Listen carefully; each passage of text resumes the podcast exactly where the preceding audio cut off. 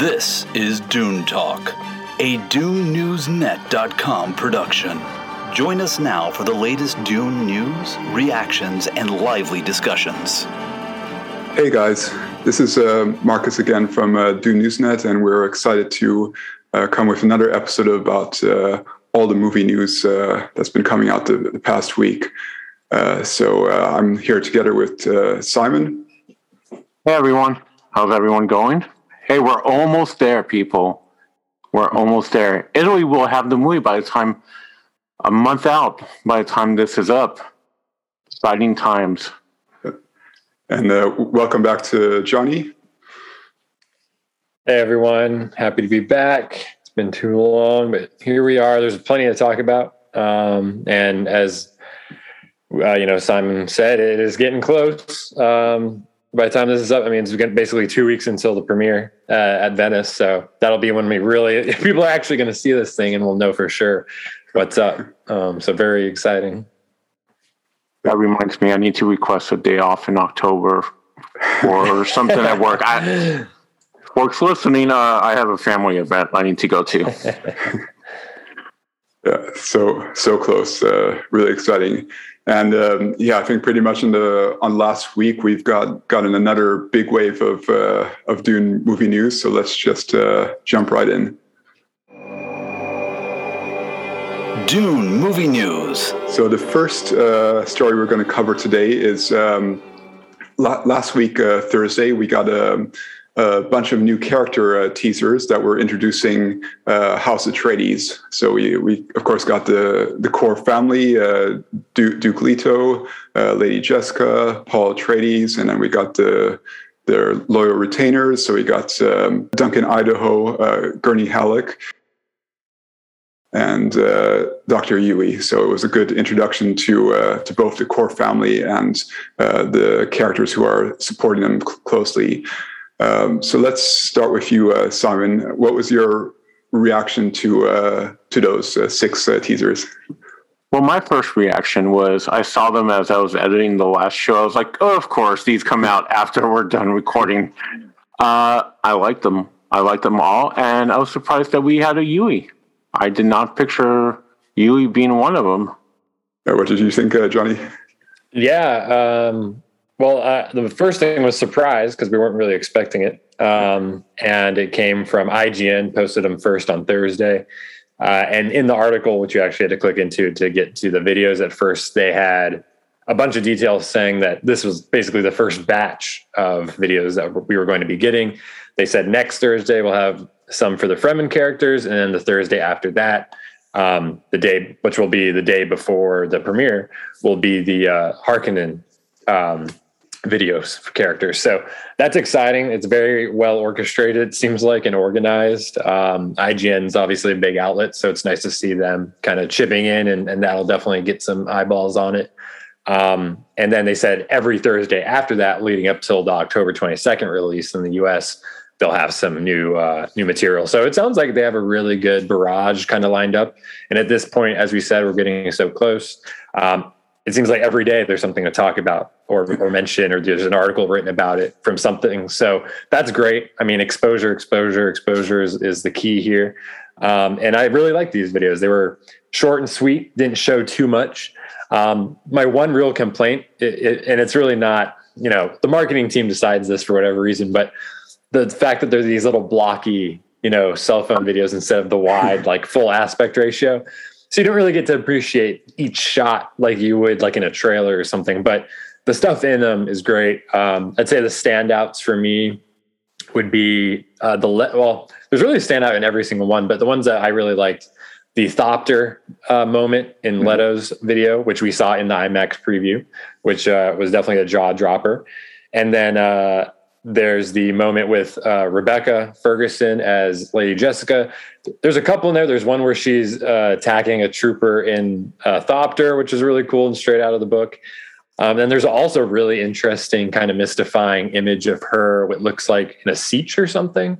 Um, there's like almost like hieroglyphics like on the wall, and she's like in a, a lotus pose, and she has uh, it's it's very similar to what we were seeing in the trailer, um, yeah. but in a just different setting. It seems like. Um, so that's really cool. I'm digging these, uh, and I'm looking forward to the ones we get tomorrow. Um, which there was a little bit of an incident with IGN where we kind of got some early uh, and, and, got to see some of those, but it'll be nice. They'll be out officially tomorrow. Um, and I also noticed that the Dune social media pages, they give IGN like 24 hours to have them. And then the next day on Friday, they went and posted them themselves and got that kind of extra exposure out to the fans. So that's cool to see. And uh, I'm looking forward to it. Yeah. Yeah, it's been an interesting dynamic. As, as you mentioned, it would have been nice to see the, the full aspect uh, ratio for these, but it does seem that they took the approach that this is first for social media. Like you had the first video that was actually posted by uh, Timothée Chalamet him, himself on his, his mm-hmm. Instagram, and uh, you know it's been uh, all over social media. So it does look like they're they're leading heavily into into those channels. And yeah, it's great to see the the Dune movie account uh, finally active after mm-hmm. laying dormant for for some time and engaging with with the fans. I think uh, it's been, been getting a lot of uh, people excited. Um, yeah, thinking about some of the the scenes. So of course we, we we saw like it was a bunch of of old and or like previously revealed and and footage some from the from the IMAX theater. So we did see the scene in a couple of them with uh, with uh, Paul and and Gurney running uh, in the desert. Uh, which which is also the the scene where, where they're running away from the the sandworm. So that that was uh, that was pretty cool to see. Um, and one of the, the scenes I, I really liked was um, one from Duke Leto when he's like uh, walking in front of the Atreides uh, troops and they're cheering him on, and it's like yeah. all this uh, excitement. I feel like like j- just that that Duke Leto teaser, like the the music, the atmosphere of it, like was re- really uh, like uh, yeah a lot of hype and seeing like how loyal uh, his his his people are to him and like what what a, a popular leader he is. I, I thought they did an excellent job with with that one. Uh, Simon, what was your favorite of the of the six? You know what, the Leto might be my favorite. As much as I love Duncan, I think the Leto was, and it's funny, Johnny, that you mentioned the square thing because I was showing Marcus how I got the videos ready for the editing of the show. I'm like, I hate that they're square. Why can't we get them full? but it makes sense. Right. I mean, how often do we check social media per day? and the average person might see them as an ad on Twitter or Facebook or whatever, and they'll fit more. And yeah. I think that's something, sadly, that we're going to get more and more of. But also, it'll make us appreciate the full scope of the movie when, that's fingers true. crossed, we can see it in the theaters. You know, but I'm excited. I think my least favorite one was probably the Gurney one. I like really? the whole smile Gurney, but I feel like I feel like that's played out a little bit in my head now. well, he's, he's always smiling, right? So yeah. Uh, well, uh, the, what I really liked from from that one was that we did get to see more of that that scene with, with him and Paul and like the intensity of, of that that fight and like uh, you you found the the, the mood. So I, I think it was uh, yeah, it, it, was cool to show that relationship with, with them. It's like all, all of them in, in a sense, they, they touch on Paul's relationships with the characters, like whether it was with his, with his parents, you know, Duke Leto giving the, that serious conversation to him about leadership or his friendship with, uh, with Duncan, uh, Duncan Idaho or like uh, Gurney Halleck as a more serious ment, uh, mentor. Um, so yeah, I, I, really liked how, how you got to see him from, from those different, um, uh, perspectives. Uh, Johnny, did, did you have another one that stood out to you? Yeah, well, it's funny. I think the Gurney one, at least from what I saw um, on Facebook and like Reddit and stuff, people really seem to like that one because it is straight out of the book. Like it's pretty much line for line. Um, like typical, like classic Gurney, which I think is cool. Um, really like the Leto one. Really like the Lady Jessica one. Um, there was a couple of moments. The Yueh one I thought was really interesting, as you kind of pointed out that they gave him a video. Um, and this is uh, we're doing book spoilers, right? Yeah. Okay. So I just I think that's clever because, of course, if you're including him with the family videos, it's like, oh, well, this seems like a a cool dude, and you're not gonna maybe suspect anything, um, which is definitely makes sense to do that. And I, I, really thought it was what the moments that they included in there. They didn't include too many, mm-hmm. um, but there's like the part where Paul says, you know, what's Doctor Yueh doing here? Um, it just it kind of it, it, was very. Uh, kind of unsettling like well what, what's what's going on and he talks about the spice and how it's affecting him um, it, it kind of seems to me like maybe that scene is after the harvester scene where he's like hit with the spice for the first time. Um, and then that's when they call in Yueh and they kind of explain that um, for the audience and for Paul. So I think that could be uh, pretty interesting. Uh, but I really like these, and I'm really I'm really looking forward to officially getting the Fremen ones tomorrow because I think those are going to be especially interesting for for fans and new people.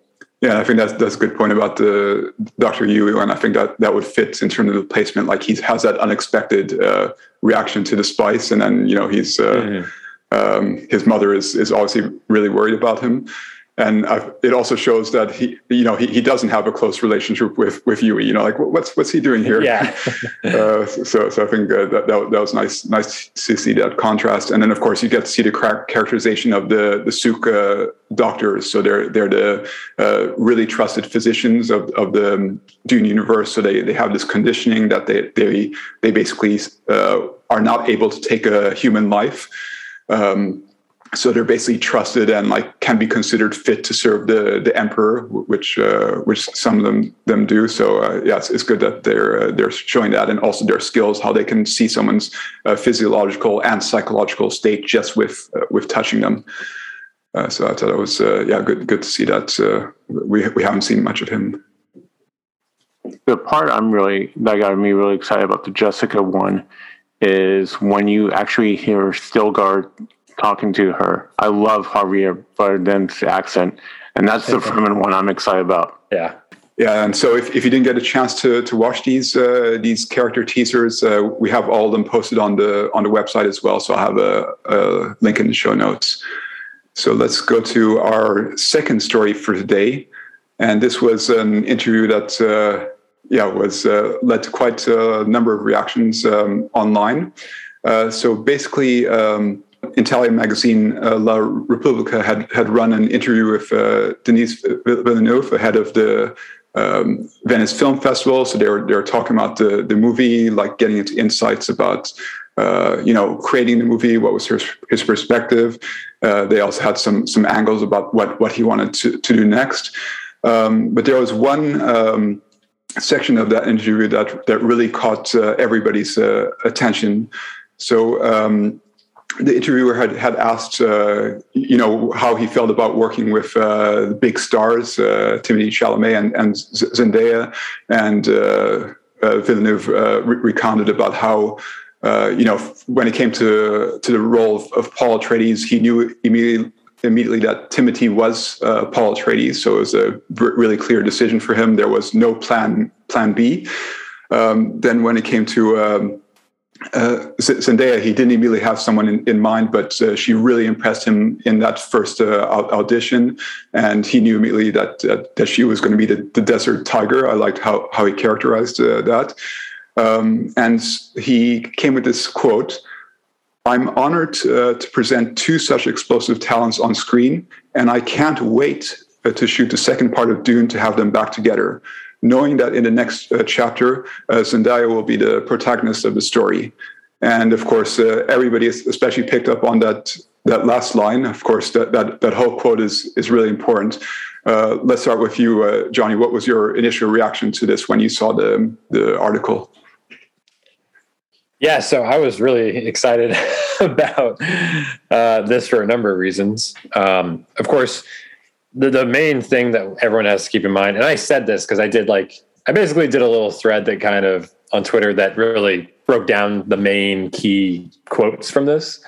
Um, and my the very first thing I said to preface it was it's been translated like multiple times, probably, because um, he doesn't speak Italian, to my knowledge. Um, so he would have been then you know said it in English and then had it go to Italian, and then someone had to translate it back. But the bottom line is that this is really exciting because it's first off acknowledging part two again um, yeah. and you know expressing excitement expressing you know interest in that and going to that level um, and then of course talking about Chalamet and Zendaya in particular I think that is something that people are looking for and, and looking to just because they are so popular right now uh, and, and really talented and kind of like rising stars even though they are like really a couple of the biggest stars in the world.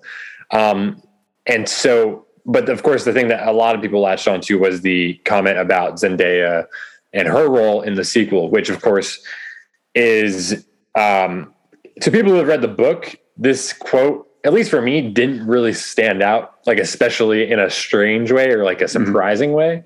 Um, Chani is a huge part of the book, um, and her relationship with Paul is a huge part of the book. Um, and now, I think when you're translating something from a book to the film, of course, things are going to change. You're going to increase screen time for certain characters, or increase, you know, build relationships in a different way than you would on the page. Um, so, I think it makes perfect sense that Zendaya and is going to have a bigger presence and maybe a lot more screen time potentially in a part two. Um, just because she is kind of Paul's into the Fremen culture. Um, that, you know, in the same way that Lady Jessica, I think in this part one is going to be the female lead of this movie and is very much, you know, one of the main characters of the book, probably second to Paul, of course. I think in the second movie, Zendaya would be, you know, as Chani would be the female lead or, you know, right there kind of balancing screen time with Paul, whether they're in the same scenes together, where whether they're in different parts of the story doing their own things. I think that that's going to be uh, an important um, viewpoint uh, as a character and, and, and to form the narrative in a way. And again, knowing if you're if you've read the book or if you've read you know Dune Messiah or if you're more familiar with the series at large, this makes even more sense to do this. Um, and I think so. Reading it maybe offhand as someone, if you were not familiar with the book or if you have only read maybe the first book, it seems kind of like, well, that, that doesn't really make sense, or the translation seems kind of wonky or whatever. I think it still makes sense. You know, even if that translation is 100% accurate, I still think it makes sense. And I think it would be a wise move. I really like the quote that he said about the audition process and almost feeling like regretful about it. Um, because it's in retrospect for me, when this cast was coming together and this was a film I was really excited about, every casting move seemed like brilliant and like so obvious, but like also surprising. And for Zendaya, when I heard she was cast as Chani, I was like, hmm. I was like, you know, I never would have thought of her, and I don't really know how I feel about her, but I'm I trust it. Like I'm willing to give that a chance. Like I think that's an interesting choice. Um, and I think it's even more interesting now knowing confirmed that there was an audition process. She wasn't just contacted and chosen for the role. She actually had to compete to some extent. I think that, of course, boosts that profile a little bit more and makes that more exciting. And based on what we've seen, whether it's the trailers or we've all seen the IMAX preview, including the opening 10 minutes, which is very much focused with Chani. She's she's great. Uh, I, really do like her in this, and she's even impressed me um, more than I was expecting. I really like her, like on Euphoria and other things I've seen her in. I think that she could really do a good job with this role, and it makes me want to even see not just part two, which I'm excited about what he's talking about here, but you know potentially a Dune Messiah movie or more uh, stories down the road. Uh, I think that's all. It just it all sounded great to me. I know there's been kind of like mixed feelings, but um, I think if you take it at face value and and also use some other context, I think it makes sense and is reason to be excited. Yeah, and totally. Uh, one of the things that was interesting, and we've put that together from, from various uh, interviews, and Zendaya herself mentioned that, uh, you know, she wasn't in the movie very much. So uh, mm-hmm. I know that there, has been some, some, reports that she maybe was on set for about a week, uh, give or give or take a bit less, a bit more. Um, but mm-hmm. what, when we what we saw of her in the trailer and the IMAX preview with, with her really being the the narrator and the, the voice for, for people, uh, it's it's clear that that Villeneuve he does have that that vision looking ahead to part two. As as uh, a lot of people had mentioned, you don't just cast uh, Zendaya to be in your movie for for five minutes. Uh, so it's clear that he does have that that vision of what's coming next. We, have heard that from from Roger Yuan as well. With with you know he's going to have a a role in the next movie in in a, in a certain mm-hmm. Uh, scene with uh, against Feyd. Um, so it's, it's clear that they were filming part one, uh, but they were they had part two in the, in the back of their their minds. Uh, so, Simon, what, what, stood out to you most from uh, from this quote or the discussion overall? Well, my first reaction when I saw Zendaya star part two, I was like, "All right, this is a little bit of clickbait action right now." But like you said, Johnny and Marcus, if you read the book, you know, Zendaya plays a crucial part after the end of part one. And let's not forget that the book is actually broken up into three different books. And she would make sense to be a big part of part two because he doesn't want to call it Dune 2. Also, that's something he's making very clear. um, first of all, before anything else, he's talking about part two. So let's all be happy about that. Um, I think it's great. I think there's also that time gap after what supposedly how part one ends. I don't want to go in spoilers in the book. And what if Paul's changes happens, but we also see it through Zendaya, you know, Chani's voice, and we see her talking to maybe Jessica. Maybe they get that bond, and it's like, hey, something's happening with Paul. I'm not too sure what's going on, and we see a montage of Paul changing all. But I'm excited, and yes, if they are making Dune Messiah, which is technically the second book, uh, but would be part three movie wise, it's like some Harry Potter stuff right now. but um, he plays a crucial role. Chani is one of the main characters. Yes, Paul's going to have to be introduced to the Fremens very much like we are going to be. And Zendaya slash Chani is his his person that's going to introduce him to this different world. I think it's great that we get House Atreides and we get introduced to them through Duke Leto. We get introduced to through Jessica, you know, and everyone that we saw in those little teasers. But Zendaya needs to introduce Paul to her world, show him, you know. I hate doing a Disney song, but it, it would be part of yeah. a whole new world with Zendaya. I think it's good. I think it's awesome that Denis is already writing part two.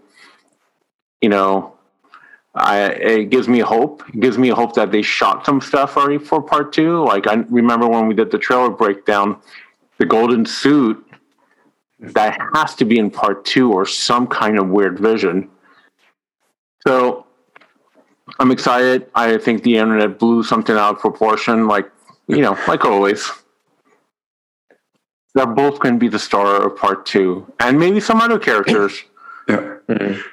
Yeah, there's actually one other quote I wanted to read from Denis, and this was from 2020. Uh, it was from from the interview with, with Empire, Empire, where where Denis was talking about uh, the character of Paul Atreides.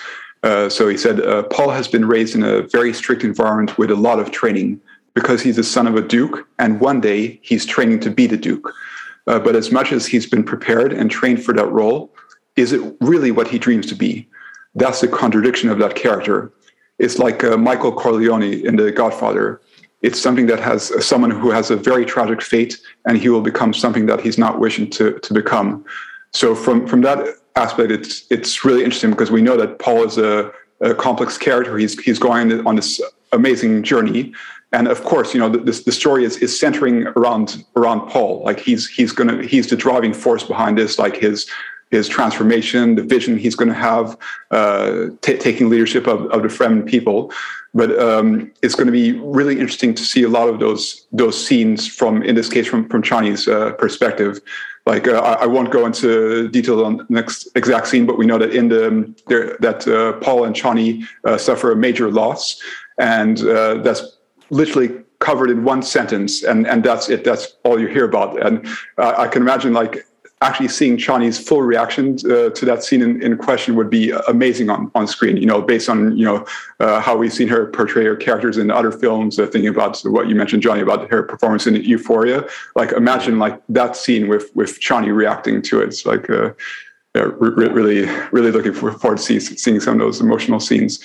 Um, I'm actually getting goosebumps just thinking about possibly seeing that scene. And it is. I never thought about it. In the book, it's mentioned, it sure is an important part, but seeing it through her eyes would bring a whole new level.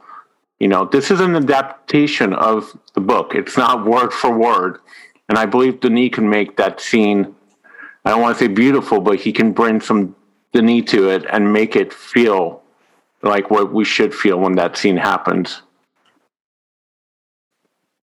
Yeah, and, uh, Johnny, one thing I wanted to ask you. So, like, uh, when the story first first came out, like, uh, I wrote about it on Dune Newsnet on the Friday, and then like over the, the weekend and on, on the Monday, like it seemed like there was an increasingly a, a wave of articles that were were with uh, increasingly confusing uh, headlines. Like for example, some people were uh, uh even some reputable outlets were, were saying, you know, like uh, Zendaya is going to re- replace Chalamet as, as lead in in uh, in part two, and and I, I liked your your comment about how any uh, any news at this point is like positive because it's getting attention for for the, for the movie. But what what was your reaction when you saw like all the like all these even reputable media outlets getting carried away?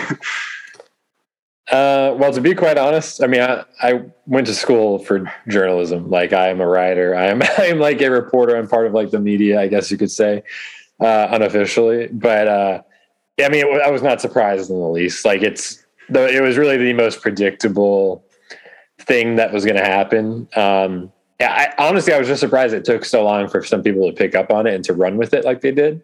Um, I mean, they're literally still running with it as we speak. So, and it's been like a week. Um, it, so that that's it is what it is. As you mentioned, as I said, um, yeah. At this point, all news is good news. Like the fact that people are talking about it so much, um, and really, yeah, there's been some like strange like pushback to this, maybe some negativity or like the way it's been spun. But I think overall people are still like, oh yeah, like that's like sounds exciting. Like more Zendaya, we would love to see that, um, especially her fans. You know, I mentioned I think that uh, you know if there's one thing he was going to say, like like he knows what he's doing. Like he's clever. He's trying to galvanize that fan base. He's trying to kind of get them into the theater or get them to watch this um, in some form or fashion and to support it and to ask for a second movie. Because um, if people really like her in this, or they really and they really like the movie, they're going to want to see a whole another movie like this where she is like a main presence. Um, and I think one last part that I wanted to mention as well is that this came, you know, we got the second trailer almost a month ago now, which is kind of strange to think about. Um, and the last shot in that trailer is what? It's Paul and Chani. It's Zendaya and Timothée Chalamet. And that is a shot that we speculated, or at least I speculated or predicted, is that is a future vision or something because he has the blue eyes, she has the blue eyes. They're in the future to some extent. Potentially, uh, it could be something that plays out in part two or later on. So, yeah, that's this is not like, oh, let me just throw this out there. Like, I'm just kind of making this up as I go along. Like this is something the marketing and Denis are both leaning into and saying Zendaya is a big like you know she's a significant presence in this movie in a different way, but in the next movie and going forward in any capacity she would be a, a huge, even larger uh, role. And I think that's something again that is exciting and something to look forward to. And you know I think just this was a great little article and the fact that he touched on so many different things that I thought we're not only re, you know, establishing things he had spoken on before, but also hinting on some new things as well.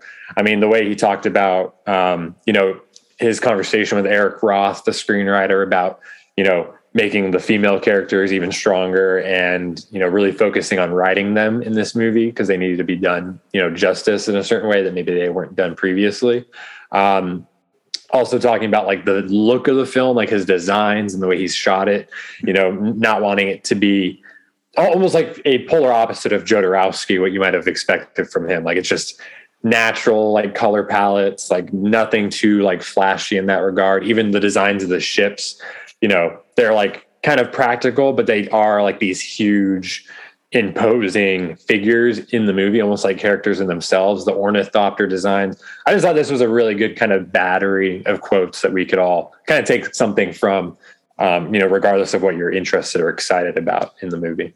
And and the last thing I wanted to say on on this article and some of the uh, all the discussions uh, around it. I think based on what we've seen so far, because we like uh, some of us who have seen the, the IMAX preview, we, have seen the first 10 minutes of, of the movie.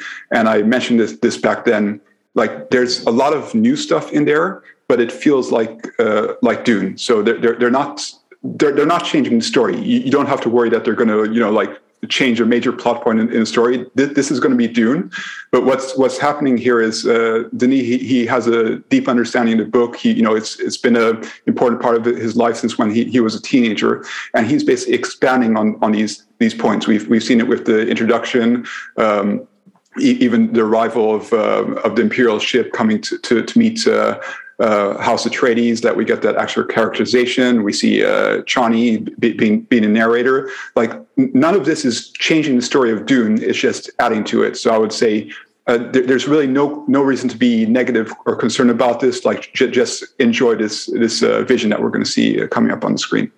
But it's the internet, and the internet has to pick on something once a week. And this week it was poor Zendaya. Yeah, and let's not forget also Zendaya's in Spider-Man 2, and that has a trailer hitting soon. So maybe it's trying to get her name out there again. And remember, hey, she's in Spider-Man. Trailer coming soon, creating more hype for Spidey, and also Dune. Third story for today is um, the, the, art and uh, soul of Dune.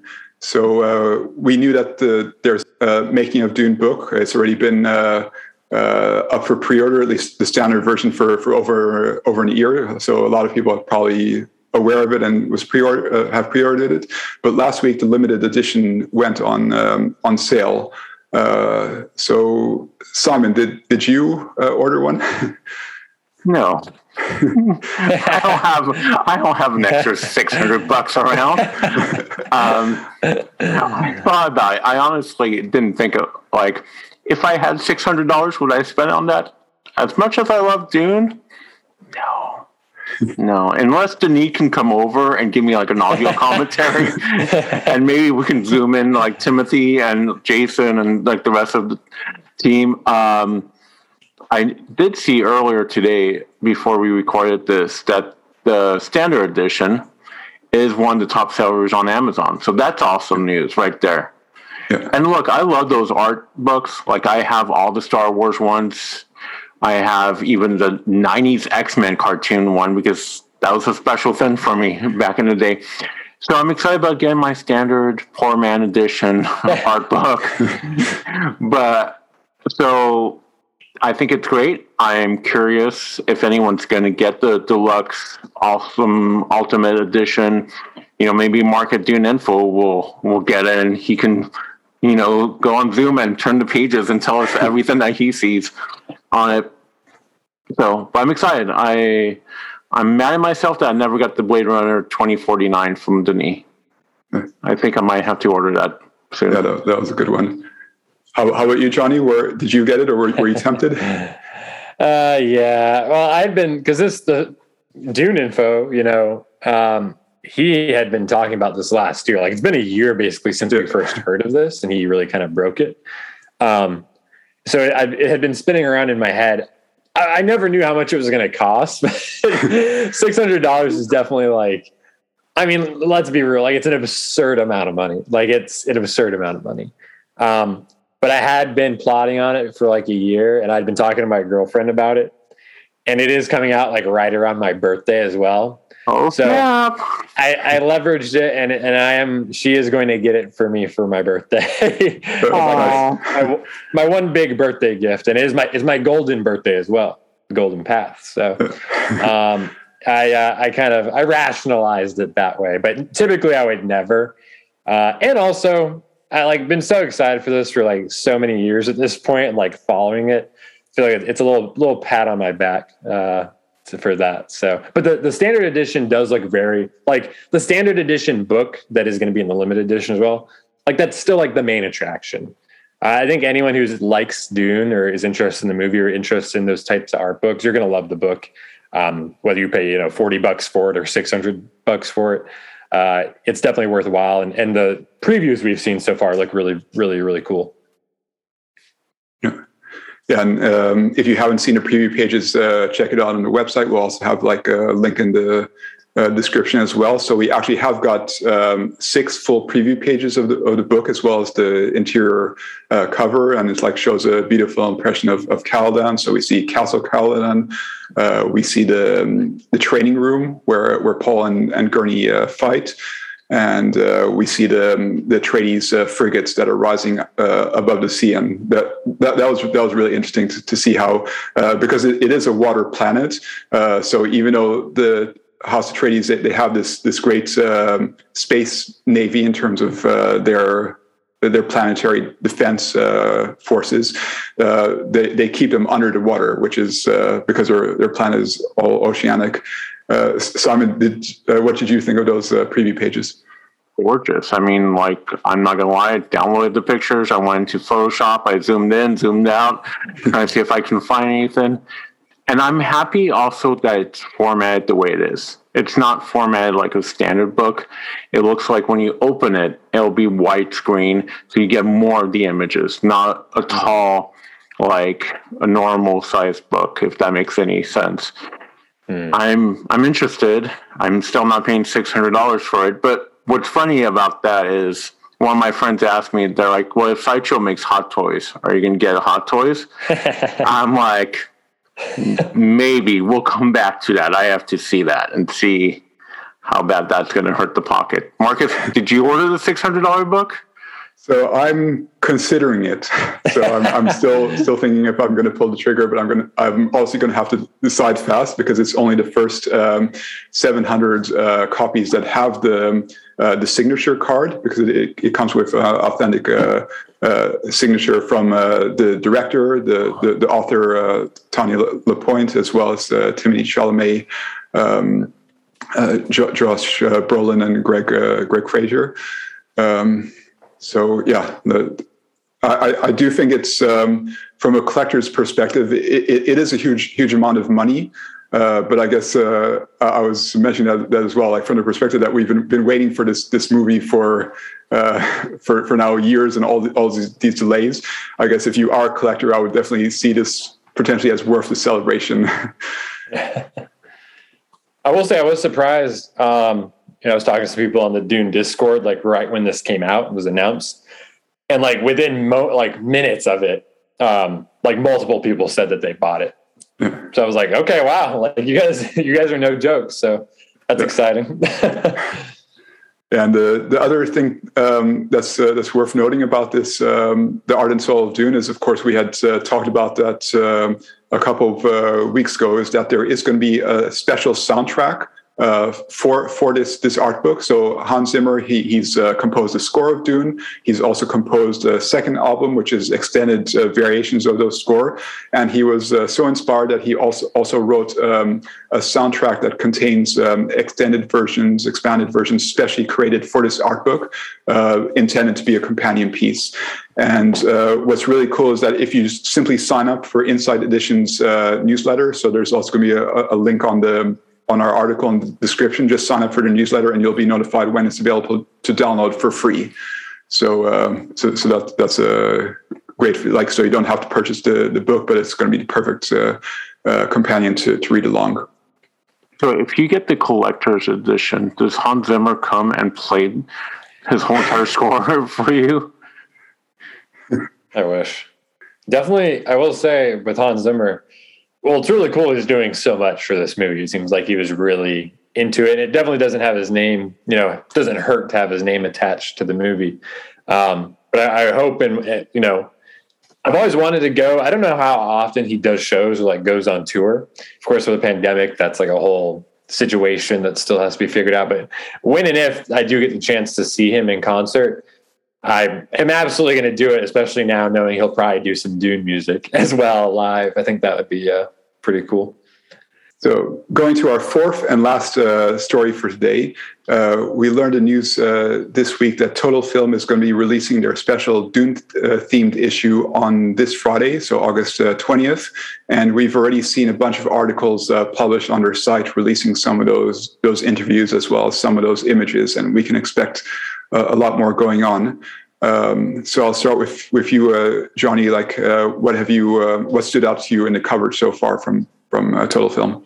Yeah, I mean, this has been yet another really great crop of quotes. I think so far, and like, there's a little tidbits. Um, the main event, of course, though, is what was yesterday's news, um, and that was uh, basically Denis saying, um, you know, I'm writing Dune part two right now. Like it's happening uh, in that regard. Like I'm working on it. Uh, I'm am really confident in the movie. Uh, you know, he said that everyone at Warner Brothers, Warner Brothers and Legendary is 100% behind it. Um, they think it's great.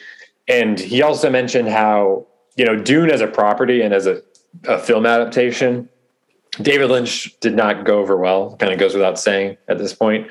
Hmm. Um, the the Dune miniseries was again very much a niche kind of thing uh, that was had its ups and downs. I haven't seen it personally, but I know some people kind of take it or leave it. Um, so he really had to prove, I think, with this movie, and especially in the wake of Blade Runner 2049, which was, you know, not a complete like failure necessarily. It's kind of like I guess broken even, like on home video and whatnot. But that was a very, you know, another similar situation where you had a a sequel to a movie that was 30 years old and you know was a the original was a, a cult classic. It was not like a very popular film. Um, and so there was definitely some, I think, has been some hesitancy with Denis and like Dune. And can you make it accessible? Can you make it into something that will be popular um, and make money and, and be a franchise? Uh, and I've said for, I mean, a long, long, long time now that there's literally never and could never be a more marketable, accessible version of Dune as a film than this. Like, if you went into a lab and like created it from scratch, I think that this is basically what you would come up with. I mean, you have Zendaya, you have Timothée Chalamet, you have Jason Momoa, Oscar Isaac, like very big, no, like notable people, um, very talented people behind the camera as well. I mean, Hans Zimmer, the biggest name in film music, is attached, um, and Denis himself is just a very hot filmmaker in general. Uh, you know, Sicario is a hit, Arrival is a hit, Prisoner is really popular. Um, and this, again, all those other movies, rated R uh, for the most part. Arrival being his highest growth, you know, biggest, you know, most successful film, PG 13. This is PG 13 as well. Um, and I think, you know, as he says in this article, basically repeating what I had been saying for a while now, especially in the wake of the IMAX event and all the good feelings coming out of that. Um, I think this would have to be a complete and utter disaster failure, like to not warrant a part two. I think that it would have to be, you know, um, like worse than what we just saw with the Suicide Squad as far as mm. the box office. Uh, that movie got really good reviews. Fans really like it for the most part.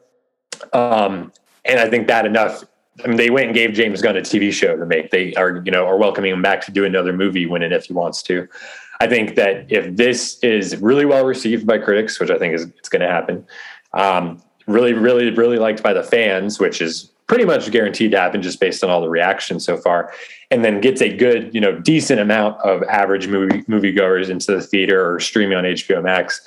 I think that is all kind of a recipe for enough to warrant it. And it's kind of been said, eh, you know, whether by me or other people, that if there was a time that this movie could come out and not do very well and still get a sequel to happen, it's right now because with the pandemic, with the HBO Max deal, it doesn't need to make that much money. Like it really just needs to make like the bare minimum. Uh, and I think that we will be in a good position. I think he says he's very optimistic. That's basically how I've been feeling. Um, and again, I mentioned the IMAX event that we went to because that I think was a very eye opening kind of experience where I was like, wow, there's like there's a lot of people that are kind of excited about this and are like not who I would typically expect to be excited about it. Um, so as the marketing train continues to you know plug along, there's been stories every single day. Um, I've said on the Discord talking about it. There's been more discussion, online chatter, online articles written about this movie in the last few weeks than pretty much every other October movie combined. I mean, No Time to Die is still kind of biding its time, figuring out what it's going to do. Halloween yeah. Kills kind of feels comfortable because it's a Halloween movie, and, and, the first, the previous one did well. Um, Venom also just got delayed and is still kind of figuring itself out. Dune, on the other hand, because it has that HBO Max deal, it's full speed ahead. It has Venice, it has TIFF. Um, it's looking good, and also it's releasing in a lot of places, as Simon mentioned at the top of the show, in September, in, in you know less than a month now. Right. Um, places like Italy, France, Mexico, um, some pretty big markets. So I think that'll be another thing that'll benefit it uh, and kind of just continuing that word of mouth. And part two is fingers crossed. It's looking, it's, I'm feeling good about it. I'm feeling good about it. Um, don't say anything until the show's over, but uh, I would be curious to hear what you guys have to think as well. Yeah. And I think touching on the, on the point about the, the marketing, I think uh, a lot of people were were concerned about this long period of, of quiet uh, that we had. But like, if you look at what's coming out now, th- this is ex- exudes confidence. I mean, this this shows that they're pulling out all the stops. They're they're going all out, marking this like no other movies have been marketing uh, this year. So I think if, if anybody had any doubt that um, that the studios and like everybody behind this film believed in it, I think that that that doubt can be um, removed. And I, definitely feel feel really positive about everything we've um, we, we've seen so far.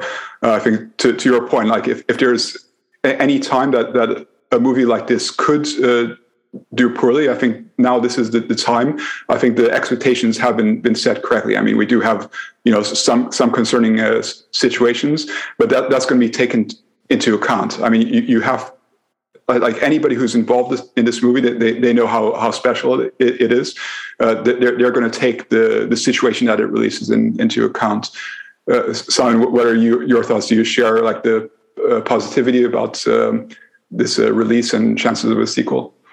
Oh yeah, I mean, you're right. The whole entire thing, it's the perfect time. It's been marketed more than anything that we've been talking about, and perfect example. IGN, who put up those little teasers, I'm sure if they weren't interested in getting hits, because let's face it, they need to get hits for revenues for their website, would be like, yeah, it's okay. We don't really need this Dune stuff. We can we can do Halloween Kills. We can do Venom. We can do.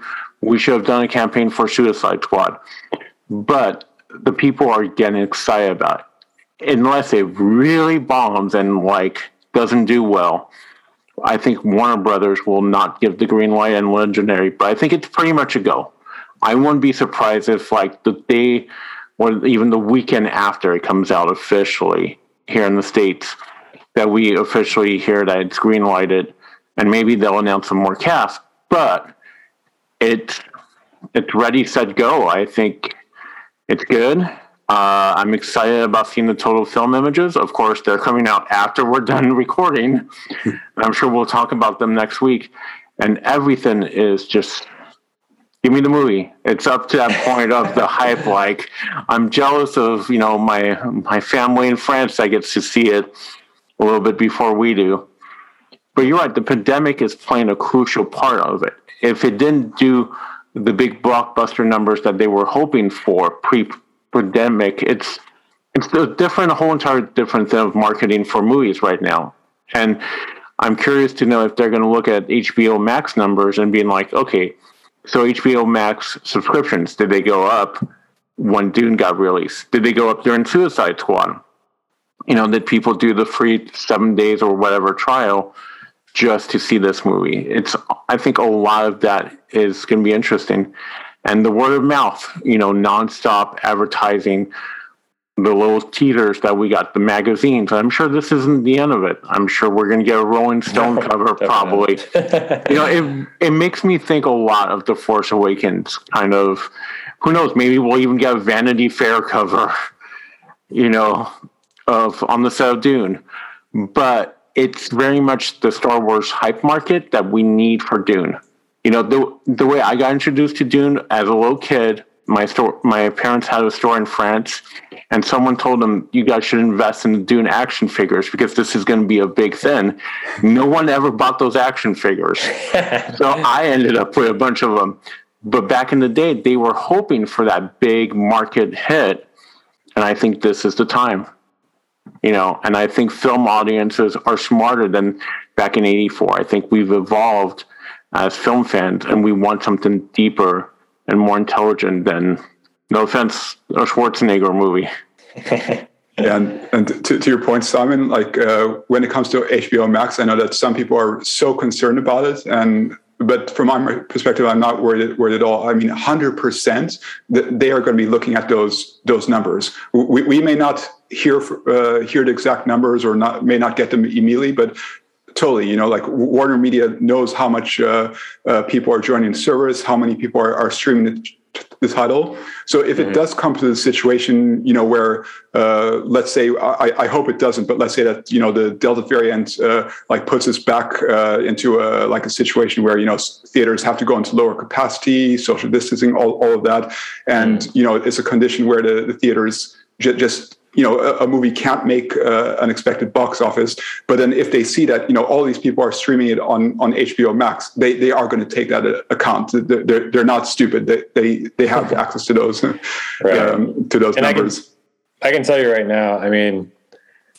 i'm going to see this movie probably i don't even know how many times. In theaters. I mean like i saw blade runner 2049 six times in theaters. Um, i expect this will be probably more than that um, but every time I go to the theater, I'm gonna leave my HBO Max on at home and leave it streaming so that it's running when I'm gone. And at, at, when I'm lounging around my room, I'm just gonna leave it on. I'm just gonna rack those streams up. I'm gonna be a total. I'm gonna go total stand like I'm on Spotify and a new album just dropped and I'm trying to get the numbers up. But uh, I think to your also Simon mentioned an interesting thing as well. Like you know, we're talking about this year and the the you know the current environment and how they're kind of gauging and judging these things. I mean, just look at you know a few off the top of my head that also, you know, Cru- Cruella, um, Free Guy, Godzilla versus Kong, like, and especially Free Guy and Cruella. Those are movies that cost you know over a hundred million dollars, and they you know. It, Cruella only made 200 million worldwide. It was, and that was at box office receipts. It also made some money uh, via Premier Access on Disney Plus. We don't know what those numbers were, but apparently they were good enough to get a sequel, and they were good enough to pay Emma Stone 10 million dollars up front and stuff on the back end to get her to come back. And Free Guy, Jungle Cruise as well as another one. Jungle Cruise and Free Guy, very expensive movies. Like I said, well over 100 million dollars didn't have very good like opening weekends. Like Free Guy opened to, you know, people were clapping and cheering because it made like 28 million or 30 million or something. Um, Which is not you know, a lot pre-COVID. That's not a lot. No. That would be like number was, four or five uh, yeah. pre-COVID time. And if this was if this was pre-COVID times, that movie would have been expected to open with 50, 60, maybe 70 million. This is a completely different atmosphere. So I think yeah, it's we're seeing that the the gauge for success, the gauge for what can warrant a sequel, you know, The Rock coming on Instagram or in Twitter the next, you know, Monday morning, basically after releasing, like, wow, what a success! Like, we're already talking. They're asking me about sequels. We're going to have a meeting this week. As you, you know, as Simon said, it wouldn't surprise me, especially that it will be open weeks in advance in some other countries and racking up box office there potentially it wouldn't surprise me if the numbers are even decent that opening weekend.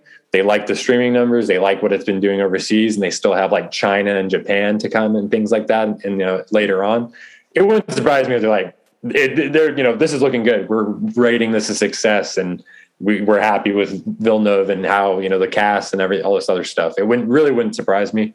Um, but again, not counting any chickens before they're hatched. Just, just gotta go through to the finish line and, and, and keep our fingers crossed and keep chugging. But, but there's going to be a ton of stuff between now and uh, and you know next month when it opens overseas and also when it opens in two months in uh, the U.S. There's going to be a lot of articles and media coverage and and more advertisements and all types of stuff. So it's it's exciting. I'm just trying to enjoy the ride for now, and uh, you know I think the Venice premiere is really going to be that everything's going to change after that. I think I think the whole conversation is going to be different when people can see it uh, and not just members of the industry but press and you know actual fans who are buying tickets and going to see it at venice you know that are in the country and, and in europe. Um, and people are going to be tweeting about it and they're going to take those. I was mentioning this on discord. You take those if these people are talking about it like oh my god this is like nothing you've ever seen or this is the new lord of the rings or all these other things that have been kind of tossed around.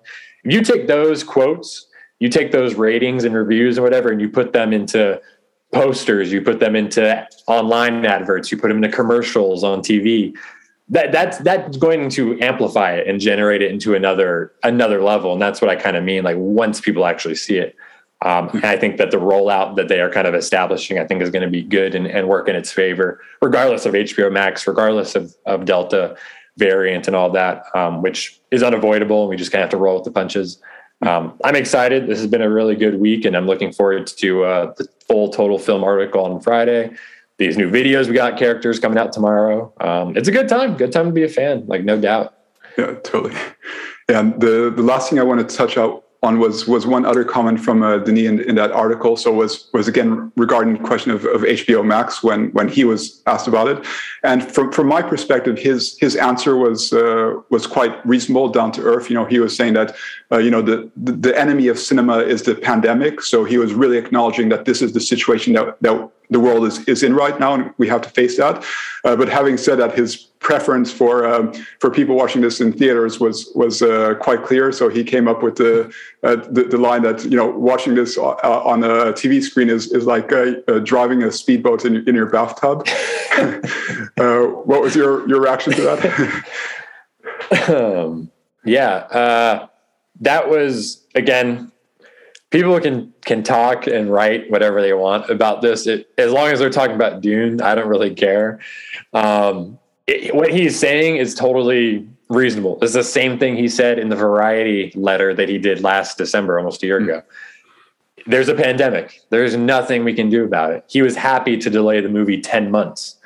Um, and I think that was the right move. I think we can all agree on that. I think if if it was up to him, maybe they would delay this until next year. Or you know, I think he would be willing to wait as long as it took to make it happen. That's not realistic. These companies need to put movies out. They're wasting money.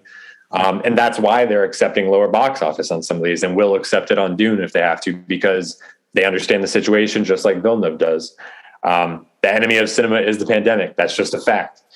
Um, and they're under a lot of pressure and it's it is unfortunate the way it's happened.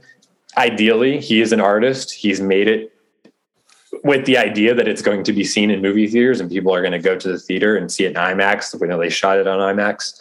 Um, but he understands the situation. He's just expressing his own wish about what could have been. Um, not necessarily saying you better go see this in an IMAX theater. You better go risk your health to see this movie and support it. And there's no other way to see it. I think he's saying, yeah, this was a tribute to the big screen experience. Ideally, you'd see that way. Maybe, you know, he didn't say this, but maybe, you know, if they do a part two, they can re-release it in theaters and have people see it then. Yeah. Um, but I think, yeah, I think this is just, it's been blown out proportion, uh, you know, of course, but uh, I think he's totally bang on. And I've seen other directors and filmmakers come out and speak in his favor about it from uh, Sean Baker, Edgar Wright, liked a tweet I saw that was saying something to the same effect. So yeah, it is what it is, but I, I totally agree with him. I feel the same way I did last year when he was talking about it. Um, it's just a bummer the way this deal played out, but I don't think it's going to matter that much in the end. So I'm going to let you have final thoughts on that. Um, I love that quote about the, the speedboat in the bath. Um, but Denis a fan of the film, like the filmmaking progress, you know, the the the art of film so of course he wants to see his dream project, the project that he's been dreaming of since he was a young kid, you know, in Montreal. Uh, if you're making the dream project that you want, do you really want to be seen only on TV? No, you want people to experience it on the big epic screen. I'm sure, you know, in 20, 30 years, that people might compare this to Lawrence Arabia, how big and epic it is. So yes, go see in the theater, wear a mask, be a Fremen, don't be a Harkonnen. sure, but you know what? There's this great uh, Stoic philosophy says amor fati, love what happens, and that's what we have to do right now. Uh, amor fati, love it. Let's go see it in the theater. Let's be safe, and let's stream it twenty four seven on HBO Max. Because I might get an email from my internet provider being like, uh, "Sir, you hit your cap for data this month." so yeah, no. it's all right. I, I think Denis completely right. And once again, it's someone that loves the art of filmmaking, and he only wants the best for his audience. So I think it's all good. Once again, I agree with Johnny. Any press is good press. You know, my favorite band has a quote that they said early on good, bad press. At least you're talking about us at the end of the day. and that's why it is right now. And and real quick, we all the three of us saw the IMAX preview. Um, we've and we had also seen footage in the trailer previously, and whether it was on our phones or on our laptops or whatever.